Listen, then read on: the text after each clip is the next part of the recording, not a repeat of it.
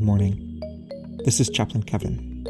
Would you pause with me and reflect as we celebrate 52 episodes of Coping? I started this podcast Thanksgiving week of 2020.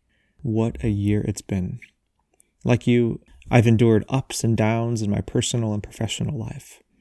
As some of you may already know, I work as a hospital chaplain, and my floor was converted into the COVID ICU floor throughout this entire pandemic. In fact, these meditations were written for my colleagues when I give a weekly meditation over the hospital PA system. I decided to turn these reflections into a podcast so that my colleagues can listen to them at their convenience.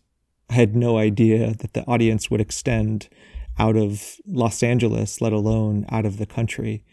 Here's a list of the different countries that are listening in France, the UK, Germany, Australia, India, Russia, Canada, Bangladesh, South Africa, Brazil, Qatar, Puerto Rico, Turkey, the Philippines, Mexico, Ireland, Iran, Algeria, New Zealand, Japan, the Netherlands, Switzerland, Spain, Sweden, and Belgium.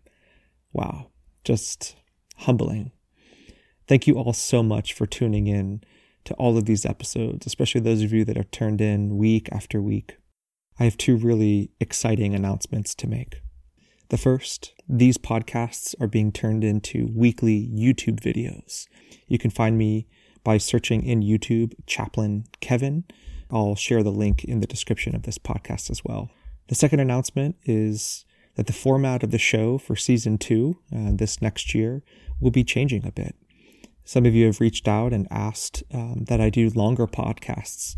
And so I'm proud to announce that the new format will be about a 15 to 20 minute conversation every month, centered around a different topic.